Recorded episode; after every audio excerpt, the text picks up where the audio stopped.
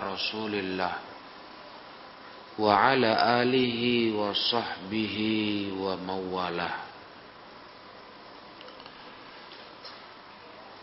Di poin berikutnya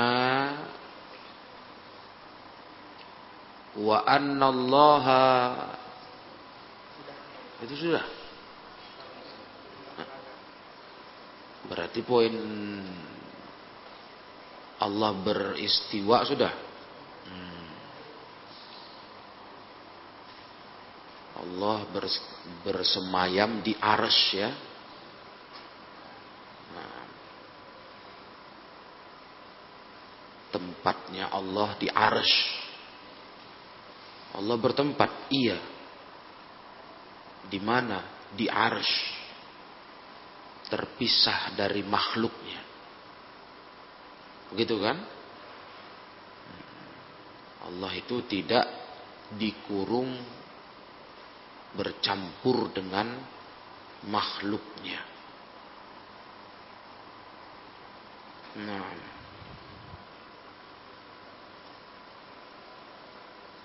Ya. Kemudian setelah itu masalah ru'yah ini pun sudah ya.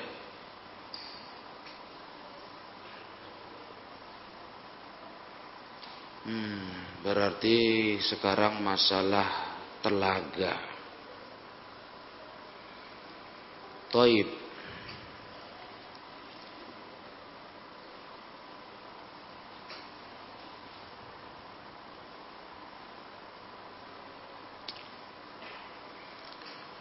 Masalah telaga adalah masalah dari iman kepada yaumul akhir.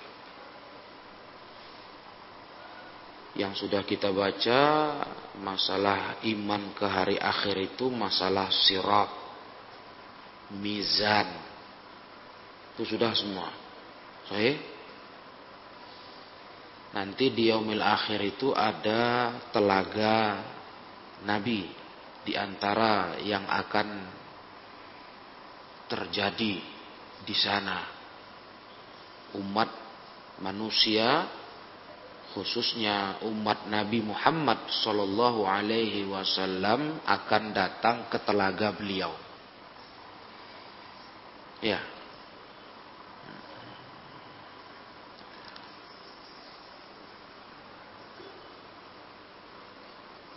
Kata beliau di dalam poin ini wal haudul al mukarramu bihi Nabiuna sallallahu alaihi wasallam wa ala alihi haqqun. Dan telaga yang dimuliakan dengannya nabi kita Muhammad sallallahu alaihi wasallam dan atas keluarganya itu adalah benar. Sama. Sama halnya seperti kita meyakini adanya sirat. Sama. Hakun. Sirat itu pun benar adanya. Yang menghubungkan padang mahsyar dengan surga. Jembatan. Jembatan yang sangat halus, tipis. Lebih halus dari rambut, lebih tajam dari pedang. Nah, itu benar adanya. Sebagaimana surga neraka pun yang sudah kita baca benar adanya surga untuk orang-orang bertakwa, neraka untuk ahli maksiat, para pendosa. Nah, nah sekarang masalah telaga. Di yaumil akhir nanti, ya, di padang mahsyar itu ada telaga Nabi Shallallahu Alaihi Wasallam dan Nabi dimuliakan dengannya. Dalam hadis dikatakan likulli nabiyyin haudun. Tiap nabi punya telaga. Tapi telaga Nabi Muhammad Sallallahu Alaihi Wasallam paling besar. Bagaimana sifatnya? Diterangkan di hadis sahih.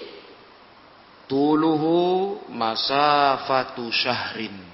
Panjang telaganya kalau ditempuh, diukur itu perjalanan sebulan.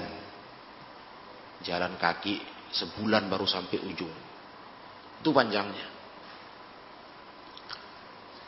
Lebarnya pun sama. Wa irduhu masafatu syahrin. Lebarnya pun jalan sebulan. Jadi segi empat ya, peta. Panjang lebar sama. Udah terbayang kalian itu luasnya. Jalan kaki sebulan baru sampai ujung. Jalan lagi sampai ujung lebarnya. Sebulan baru sampai. Sebulan, sebulan. Masya Allah. Itulah telaga Nabi Sallallahu Alaihi Wasallam. Dan itu diterangkan dalam hadis yang sahih. Riwayat Al-Imam Al-Haythami. Ya, riwayat Imam Al-Haythami dalam hadis.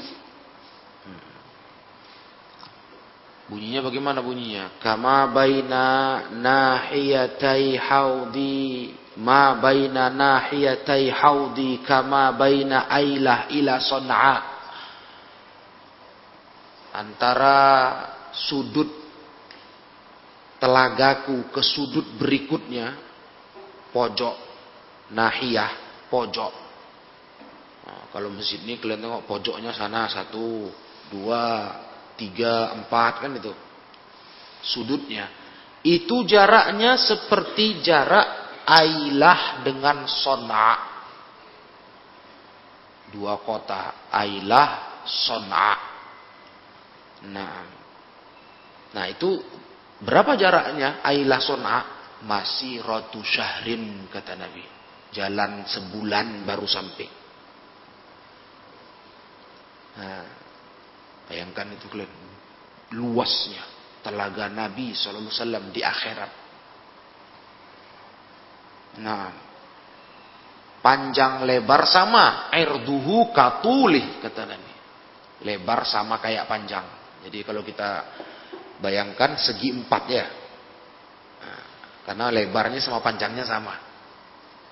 Masya Allah. Itu dia.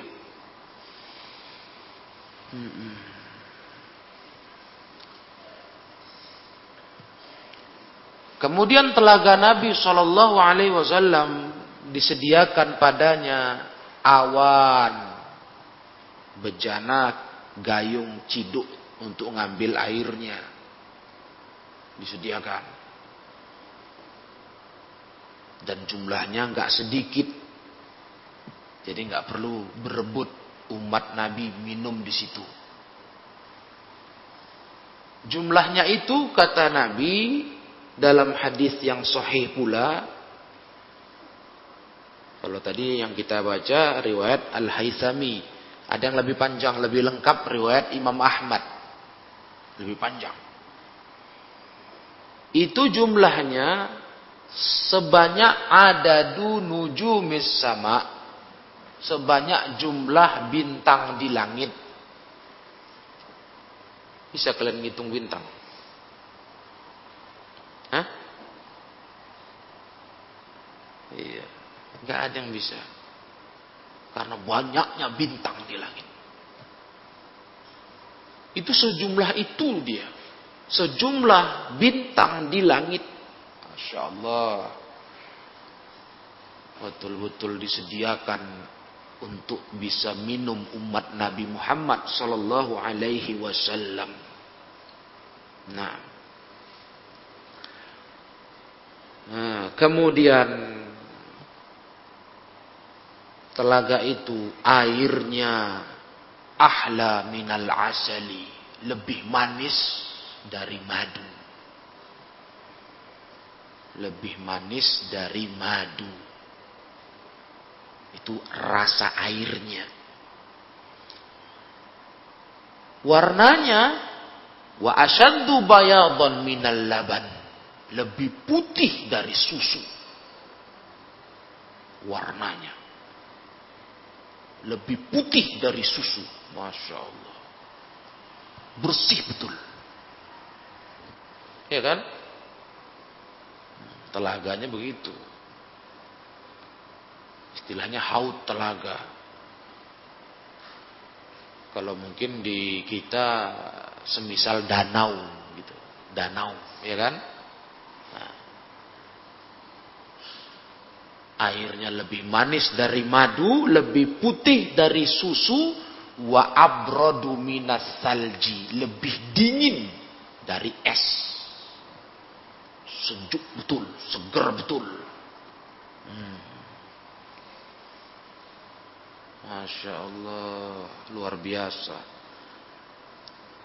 Dan gak cukup sampai di situ. Kehebatan telaga itu bukan cuma rasanya lebih manis dari madu, warna lebih putih dari susu, lebih dingin dari salju,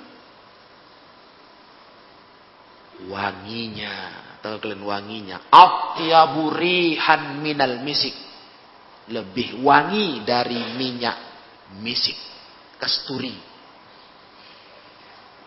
Misik itu luar biasa wanginya. Wah, di dunia aja yang asli loh ya. Kalau yang palsu ya, ya wangi juga. Cuma yang asli itu waduh harganya mahal. Wanginya itu nempelnya luar biasa. Ya, kalau pakai misik itu, kalau yang berkelas, misik yang mantap, itu kamu pakai di baju, seminggu nggak hilang itu. Dicuci pun nggak hilang deh. Cuci, rendam, kau jemur, habis jemur pakai lagi. Tercium wanginya belum hilang, hebat nggak itu? Deterjen kalah, nggak bisa ngilangkan baunya. Nah, tuh. Itu yang tak kelas berapa itu? Bagaimana yang nomor satunya yang dipakai orang-orang pembesar-pembesar raja di Saudi? Wah nggak tahu lagi itu sudah. Ya kan? Nah, itu misik dan itu telaga Nabi lebih wangi dari misik itu. Masya Allah. Memang luar biasa lah. Kalau di, dikatakan lebih wangi dari misik, udah terbayang kita. Misik aja wanginya itu satu jenis minyak wangi yang nggak ada kata apa tak suka orang cium yang nggak ada. Misik itu. Banyak orang kadang nggak suka wangi-wangi lain dari minyak wangi. Pening deh apalagi minyak wangi 10 ribu perak. Kayaknya kalian pakai minyak wangi itu jangan dituang di baju biar wangi. Pening orang sebelah kalian, mabuk. Ngerti? Nah, kalau di masjid luar nanti diusir kalian. Nah, jangan gitu, sekedarnya saja. Biar wangi, gosok di badannya. Iya. Kamu minyak wangi, kamu nyong-nyong itu. Mabuk orang. Coba misik, diciumnya, dikejarnya kau nanti. Katanya. Nah, dikejarnya, diendusnya. Saking luar biasa wanginya. Nggak ada orang nggak suka, nggak ada, nggak ada. Itu misik. Makanya dia minyak wangi yang paling berkelas. Harga yang supernya, wallahu alam sudah. Nggak pandai kita nakarnya, mahalnya luar biasa. Ya, kental dia. Nah itu, jadi kalau dibilang lebih wangi dari misik, wah subhanallah, kayak mana itu ya? Masya Allah itu, telaga itu. Nah, barulah puncak keutamaannya man syariba minhu lam yazma ba'dahu.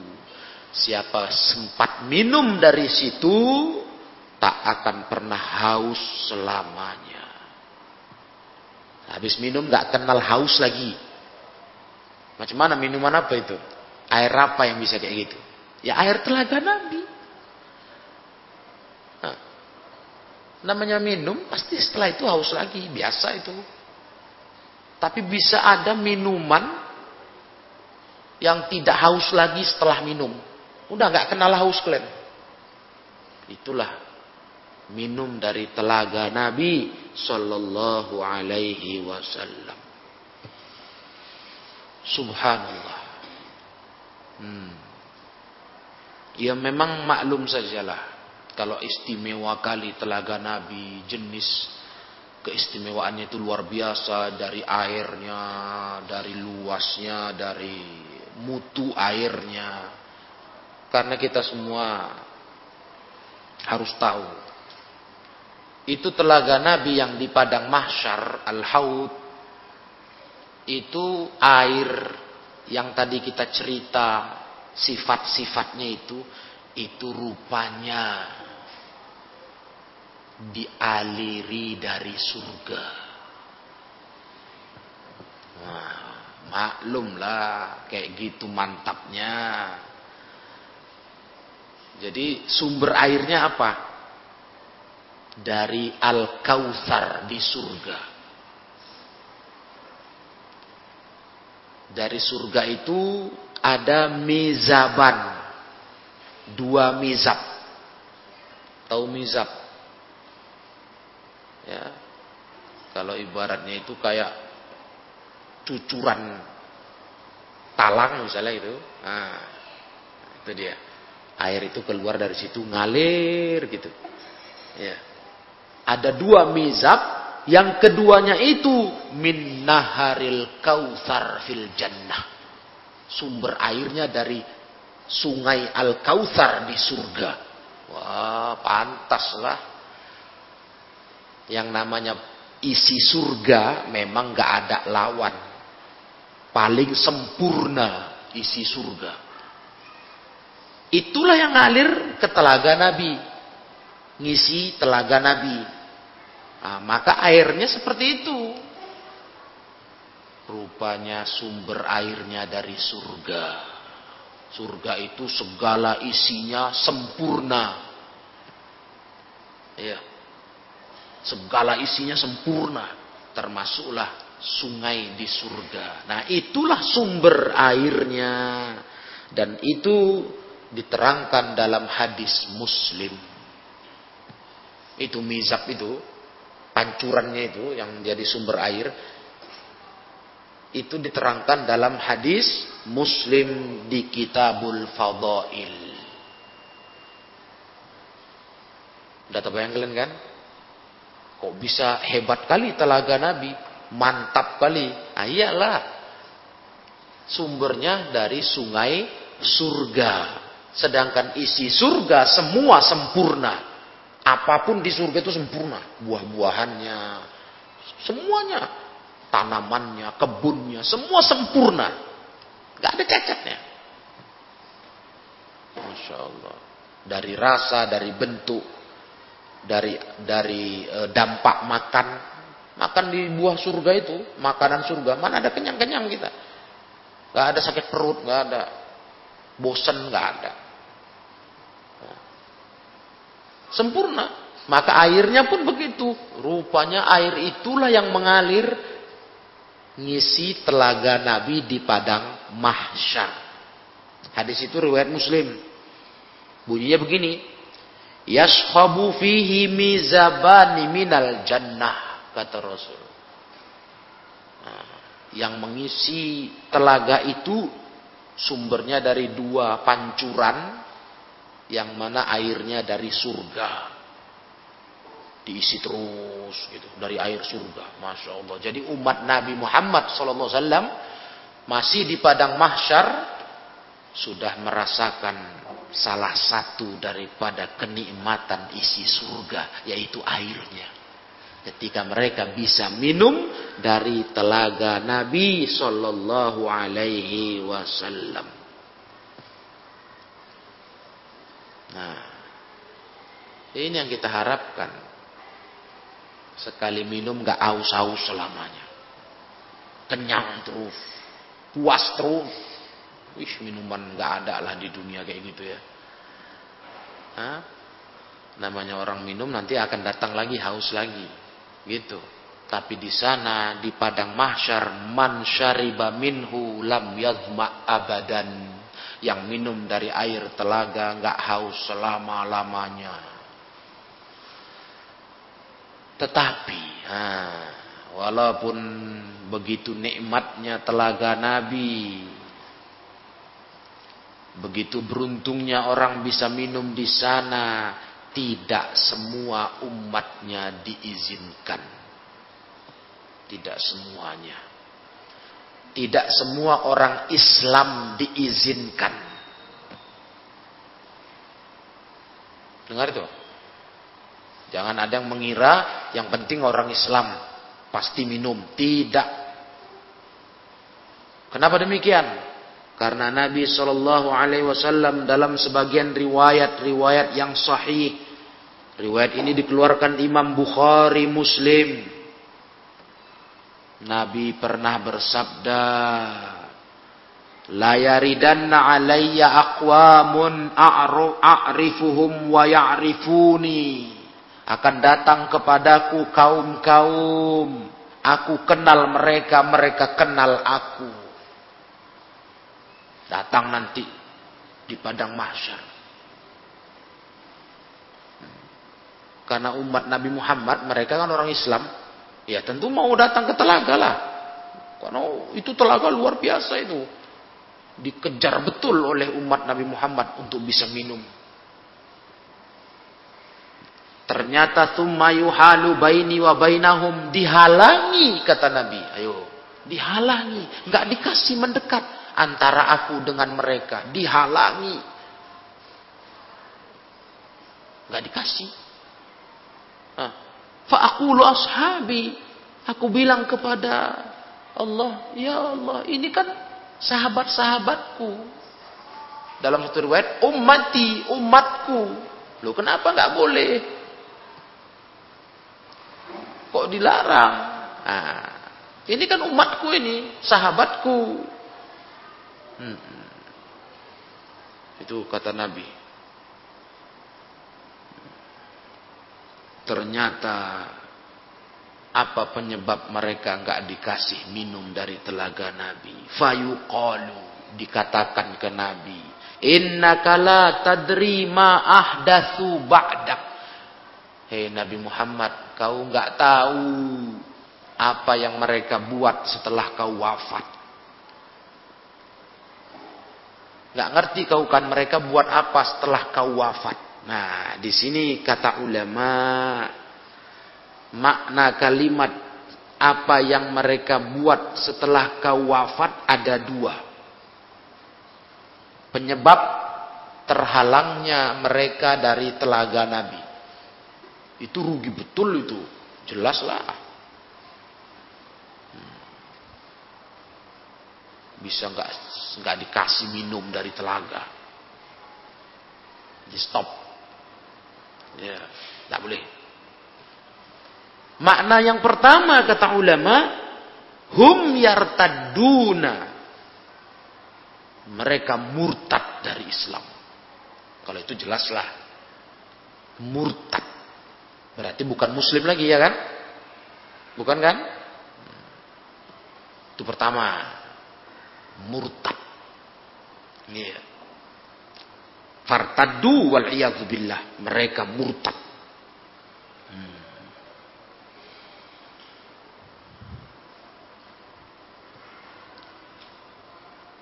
Sudah? Yang kedua, mereka berbuat bid'ah dalam agama. Nah, ini masih umat Nabi masih, tapi buat bid'ah itu. Maka jangan sepelekan bid'ah sama kalian ini. Dengar tuh. Ya. Ngeri bid'ah itu. Bikin kita tidak dapat jatah minum dari telaga Nabi. Maka jangan sepelekan bid'ah. Makanya belajar agama itu yang betul, yang jelas. Jangan sampai kau kecantol terikut kepada paham bid'ah. jangan. Belajar agama itu harus sumbernya dari ahlus sunnah. Bukan yang penting aku belajar. Aku mondok. Bukan. Lebih bagus lagi kalian daripada mondok di tempat-tempat yang mengajarkan bid'ah. Bagus kalian kalaupun harus cerita sekolah, sekolah umum aja kalian. Jatuhnya jadi ahli maksiat. Lebih ringan daripada ahli bid'ah. Ngerti? Jangan kalian pikir, lumayan lah, mending. Lumayan katanya. Aku lebih lebih beragama. Kayak contohnya sekarang ini kan orang ada kuliah, ya kan? Aku lebih mantap.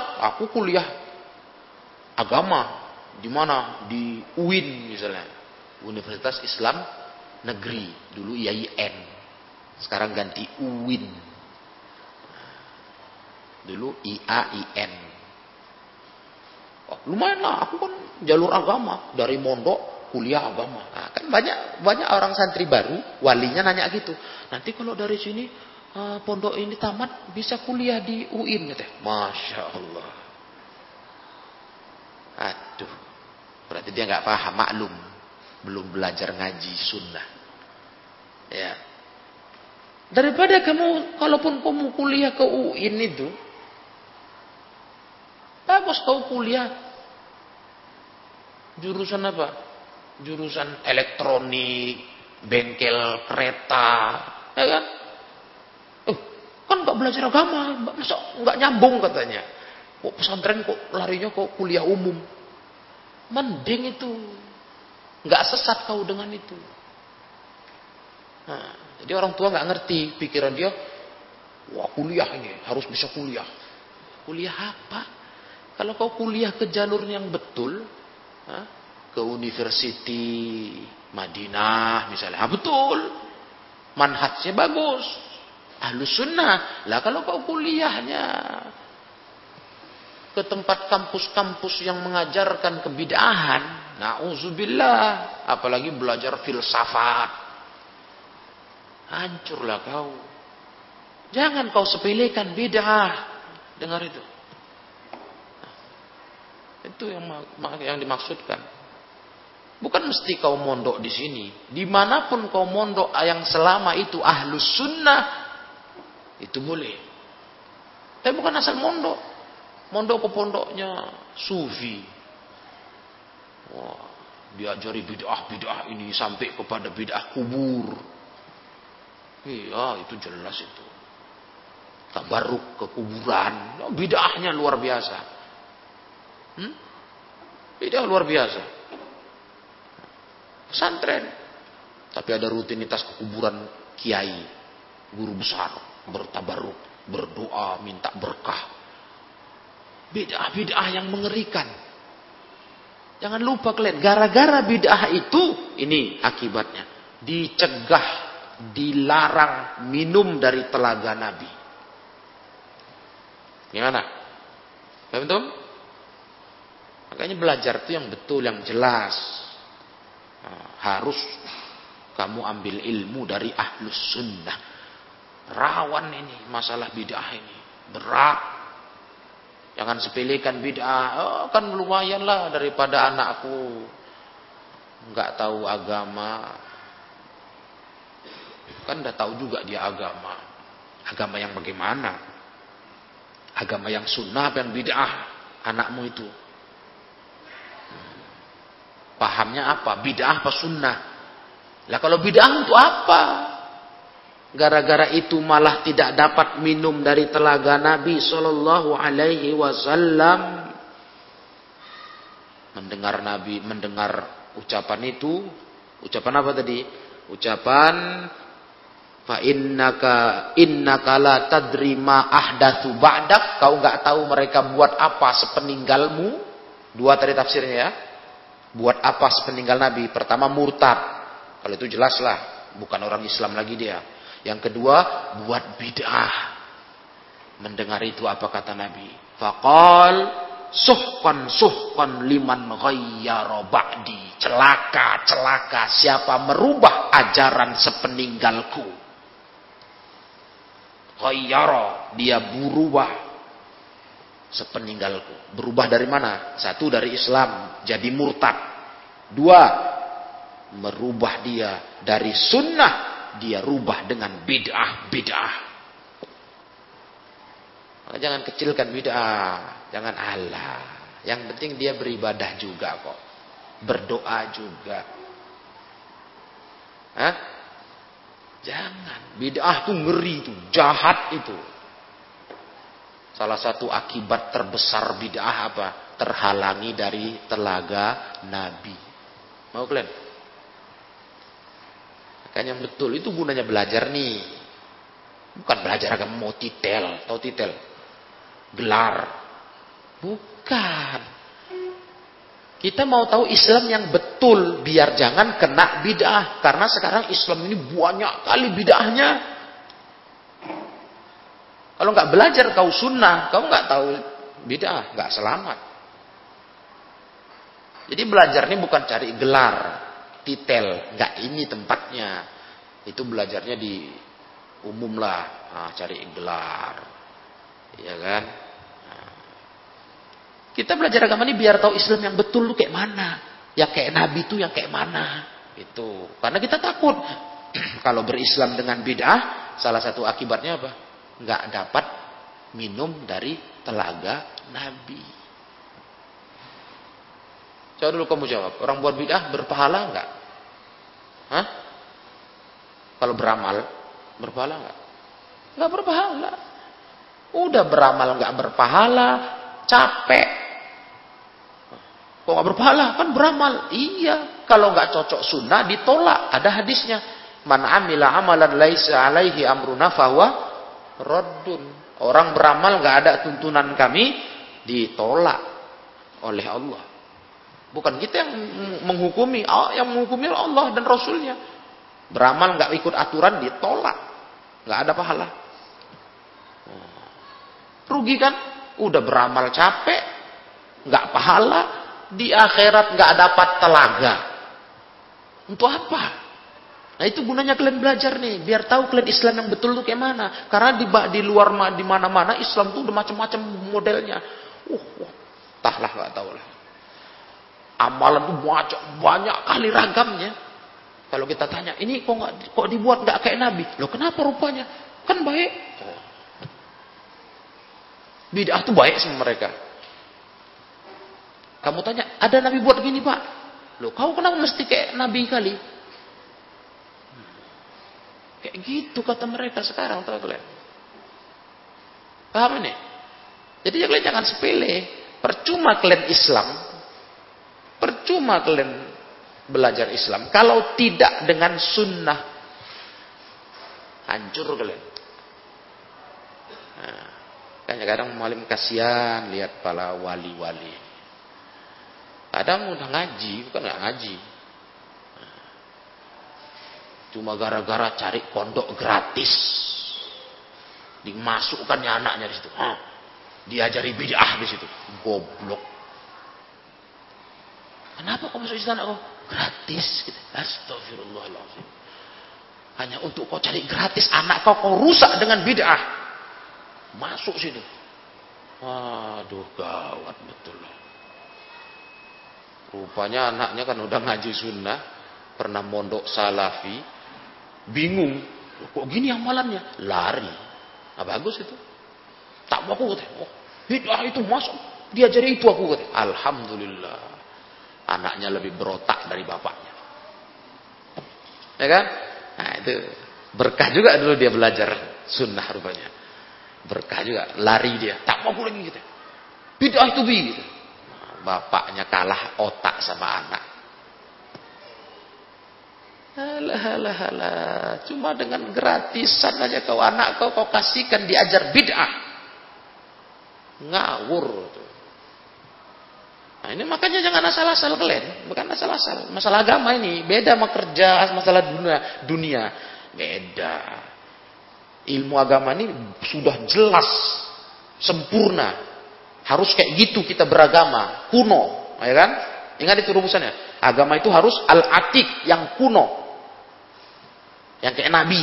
Oh, kalian kaku kali. Iyalah, yang punya agama bukan kau, bukan aku, bukan bapak kita. Nabi itu yang bawa agama yang punya Allah. Ya harus keikut aturan itulah bilang. Paham tuh? Nah, kau kok kaku kali kau kata orang. Nah, kan orang sering bilang gitu. Susah kali mau kalian. Loh kok susah? Orang cuma beragama yang kayak Nabi kok susah? Kayak kau itu yang susah bertambah, bertambah, bertambah, bertambah. Penting itu. Ngerti? Nah, orang akan serang kalian. Kalian ini payah kalian ini. Kaku kali, kaku. Nah, enggak lah bilang. Kalau agama harus begini. Cukupkan kayak Nabi. Berpahala. Siap urusannya. Tapi kalau dunia barulah kaku namanya itu. Kami nggak mau naik kendaraan onta kayak Nabi. Itu iyalah. Zaman sekarang naik onta kok. Nyambung. Nah. Jadi dia tunggangannya di Medan ini onta. Nah, itu kaku. Kalau itu dibilang jumut betul. Karena dunia Rasul nggak larang. Silakan kalian dunia silakan. Tapi kalau agama janganlah. Agama itu segitu aja. Sholat dari awal takbir sampai salam ya segitu aja. Apa dibuat Nabi ikuti, nggak dibuat Nabi tinggalkan. Ngerti? Jangan main bid'ah. Ini harus dikader kalian ke arah itu. Nengok akibatnya. Salah satunya, ingat-ingat baik-baik kalian. Tidak dapat telaga Nabi. Karena Nabi diterangkan dalam hadis ini. Kau nggak tahu apa yang dibuat orang-orang ini sepeninggalmu. Mereka buat apa rupanya? Murtad dan bid'ah. Halas, endom. Dah, makanya Nabi berkata, celaka, celaka siapa yang merubah setelahku, kata Nabi, celaka. Ya, jadi begitu. Ya. Begitulah di antara faidah dari poin ini yang dapat kita dap, kita ambil, ya, yang dapat kita ambil, masya Allah, ada sebuah telaga yang sangat kita inginkan, kita rindukan untuk kita bisa minum di sana. Iya, untuk kita bisa minum di sana, merasakan nikmat airnya dan berkahnya. Salah satu biar bisa minum di sana kita harus menjaga tetap di atas sunnah. Beragama dengan sunnah walaupun itu berat, lawannya banyak, musuhnya banyak. Hmm, berat itu, jangan salah kalian. Mungkin saat ini kalian belum merasakan tantangannya. Belum terasa kali, nanti kalian udah mulai berdakwah ke masyarakat, ngisi ilmu di masyarakat. Udah ketahuan kalian ahlu sunnah oleh para ahlul bid'ah. Mereka banyak, mereka rame. Kalian pun ditekan. Taklim kalian ditutup. Di masjid dilarang. Mulai tantangannya. Iya. Dihasut, masyarakat membenci kalian. Dihasut-hasut. Ini orang sesat ini, orang sesat ini. Ngajar yang nggak beres. Karena mereka beraninya dari belakang. Itu harus kalian tahu, sabar. Gak peduli kita, gak mau kita kalah. Gak ada cerita mundur. Iya. Karena kita tahu resikonya, gara-gara cari ridho manusia, nyenang-nyenangin hati orang bodoh-bodoh itu. Bodoh-bodoh kan? Gak ada ilmu. Kita malah gak dapat telaga Nabi. Oh, sorry. Afwan kan. Hah? Tak mau aku. Nah, itu kalian harus sadar. Nanti kalian akan terasakan itu nanti. Di keluarga, di masyarakat, mulai ditekan kalian. Berubah kau ikut ikut kami, ikut masyarakat sini. Kalian nggak bisa, jangan mundur, jangan berubah. Gara-gara itu kalian nggak dapat telaga Nabi, rugi. Kalau sekedar nggak berpahala mungkin kalian pikir, ah, biarlah yang penting aku jangan dibenci masyarakat, aku ikut bid'ah lah. Gak ada pahala di sini kan di yang lain ada pahala. Mungkin ada yang berpikir begitu mana tahu kan? Hah? Betul nggak? Nah, masyarakat nuntut aku harus ikut acara bid'ah. Ya sudahlah. Aku tahu nggak berpahala, nggak apa-apalah. Nah, nanti kan yang yang sunnah lain ku amalkan berpahala. Bukan masalah nggak pahala saja. Gara-gara bid'ah kamu nggak dapat telaga Nabi. Dengar itu. Hmm. Bukan masalah nggak berpahala aja. Itu aja udah kerugian sebenarnya. Bekerja nggak dikasih gaji, ya kan? Nah, tapi kau yang lebih parah nggak dapat telaga Nabi. Gara-gara bid'ah. Maka jangan kalah sama bid'ah. Dengar itu. Mau kayak mana pun kita nggak bisa ber, ber, e, bersatu, berkompromi sama bidah. Tak ada cerita. Tegar di atas sunnah. Paham? Nggak ada cerita mundur, lembek. Kita takut resikonya. Gara-gara itu nggak dapat telaga Nabi. Kelas? Baik. Iya, jadi ini satu poin untuk pelajaran manhaj pagi hari ini. Kalian harus paham itu ya. Jadi pelan-pelan kalian dididik cara pikirnya betul. Iya. Pelan-pelan memang harus menyadarkan membentuk pola pikir kalian dalam memandang agama ini. Jadi bukan yang penting aku Pokoknya belajar agama, belajar Islam, kan itu. Tapi belajar agama, belajar Islam yang sunnah sesuai Nabi itu yang penting. Yang nggak menyalahi Nabi, nyalahi sunnah. Ya kan? Dan tujuan belajar itu apa? Ya untuk tahu Islam yang betul, biar selamat dari bid'ah. Bid'ah banyak kali. Di lingkungan kita keluar aja kalian sebentar. Bid'ah semua sudah. Yang nggak dibuat Nabi itu bid'ah. Dalam arti agama ya. Kalau yang dunia bid'ah juga sih. Tapi bid'ah yang tidak tercela. Bid'ah secara bahasa. Ya kan? Lugotan. Bid'ah. Bid'ah itu apa? Asal kata bahasanya. Sesuatu yang nggak ada contoh sebelumnya. Sahih? Nah, mobil bid'ah. Sepeda motor bid'ah tong air bid'ah, kipas bid'ah. Iya betul. Cuman bid'ah yang tidak tercela hanya menurut bahasa. Sesuatu yang baru bahasa Arabnya bada'a, baru dibuat. Bahkan langit bumi pun bid'ah, betul? Betul enggak? Ada contoh sebelumnya? Langit bumi dicipta Allah ada contoh sebelumnya? Ada contoh? Enggak ada. Ini baru loh ini. Langit bumi baru ini itu bid'ah. Makanya Allah dinamakan badi'us samawati wal ard. Paham tuh? Badi' dari kata bid'ah. Nah, kalau itu nggak apa-apa. Tapi kalau bid'ah secara syariat, nah, menambah-nambah yang nggak ada di agama itu tercela. Nggak ada yang baik. Paham? Namanya nggak ada dari Nabi, nggak baik. Kalau baik kenapa Nabi nggak buat? Itu cara pikir ringkasnya aja. Tapi katanya Nabi guru yang ngajarin kebaikan, guru agama. Nabi utusan Allah. Loh Nabi kok nggak buat? Nah, berarti nggak baik. Kalau baik Nabi lebih duluan. Kan gitu. Berarti nggak? Nah, iya. Bidah, bidah, bidah, bidah. Nauzubillah. Kadang kita yang di sini jauh dari bidah pun terdengar karena di pakai pengeras suara. Wah, kayak Ramadan kan apa kalian tuh? Bidah. Zikir karangan manusia antara dua rakaat tiap dua rakaat tarawih. Subhanal malikil ma'bud.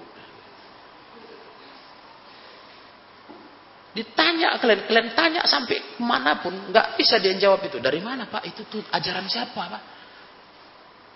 Nabi sahabat enggak. Ini memang udah ajaran memang ajaran tuan-tuan guru. Itu ibadah enggak pak tarawih itu? Ibadah. Loh kenapa ada bacaan itu tiap dua rakaat?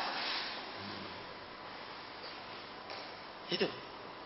Jangan kalian pikir ah kan cuma baca-baca aja. Enggak enggak ada kerusakannya. Loh kerusakan lah itu. Kau tambahi ajaran Nabi.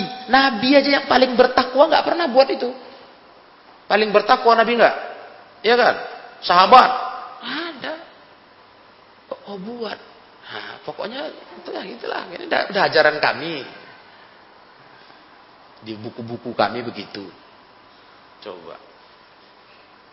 Jangan sepelekan itu. Jangan kalian kira gitu aja kok. Enggak apa-apa lah itu. Enggak bisa. Ini akibatnya nih ya. Ahdatsu badak. Akibat buat-buat yang baru sepeninggal Nabi, nggak dapat telaga. Jangan main-main. Ya, ini sekedar contoh. Karena kalian ini harus dididik betul untuk ke sunnah ini. Jangan tawar-tawar dengan sunnah Nabi. Harus harga mati kami ikut. Dan kami nggak akan ada cerita kompromi dengan bid'ah. Kelas? Sampai sini paham semua? Nah. Taib kita cukupkan. Wallahu a'lam bissawab. Subhanakallahumma wa bihamdik asyhadu an la ilaha illa anta astaghfiruka wa atubu ilaik walhamdulillahi rabbil alamin.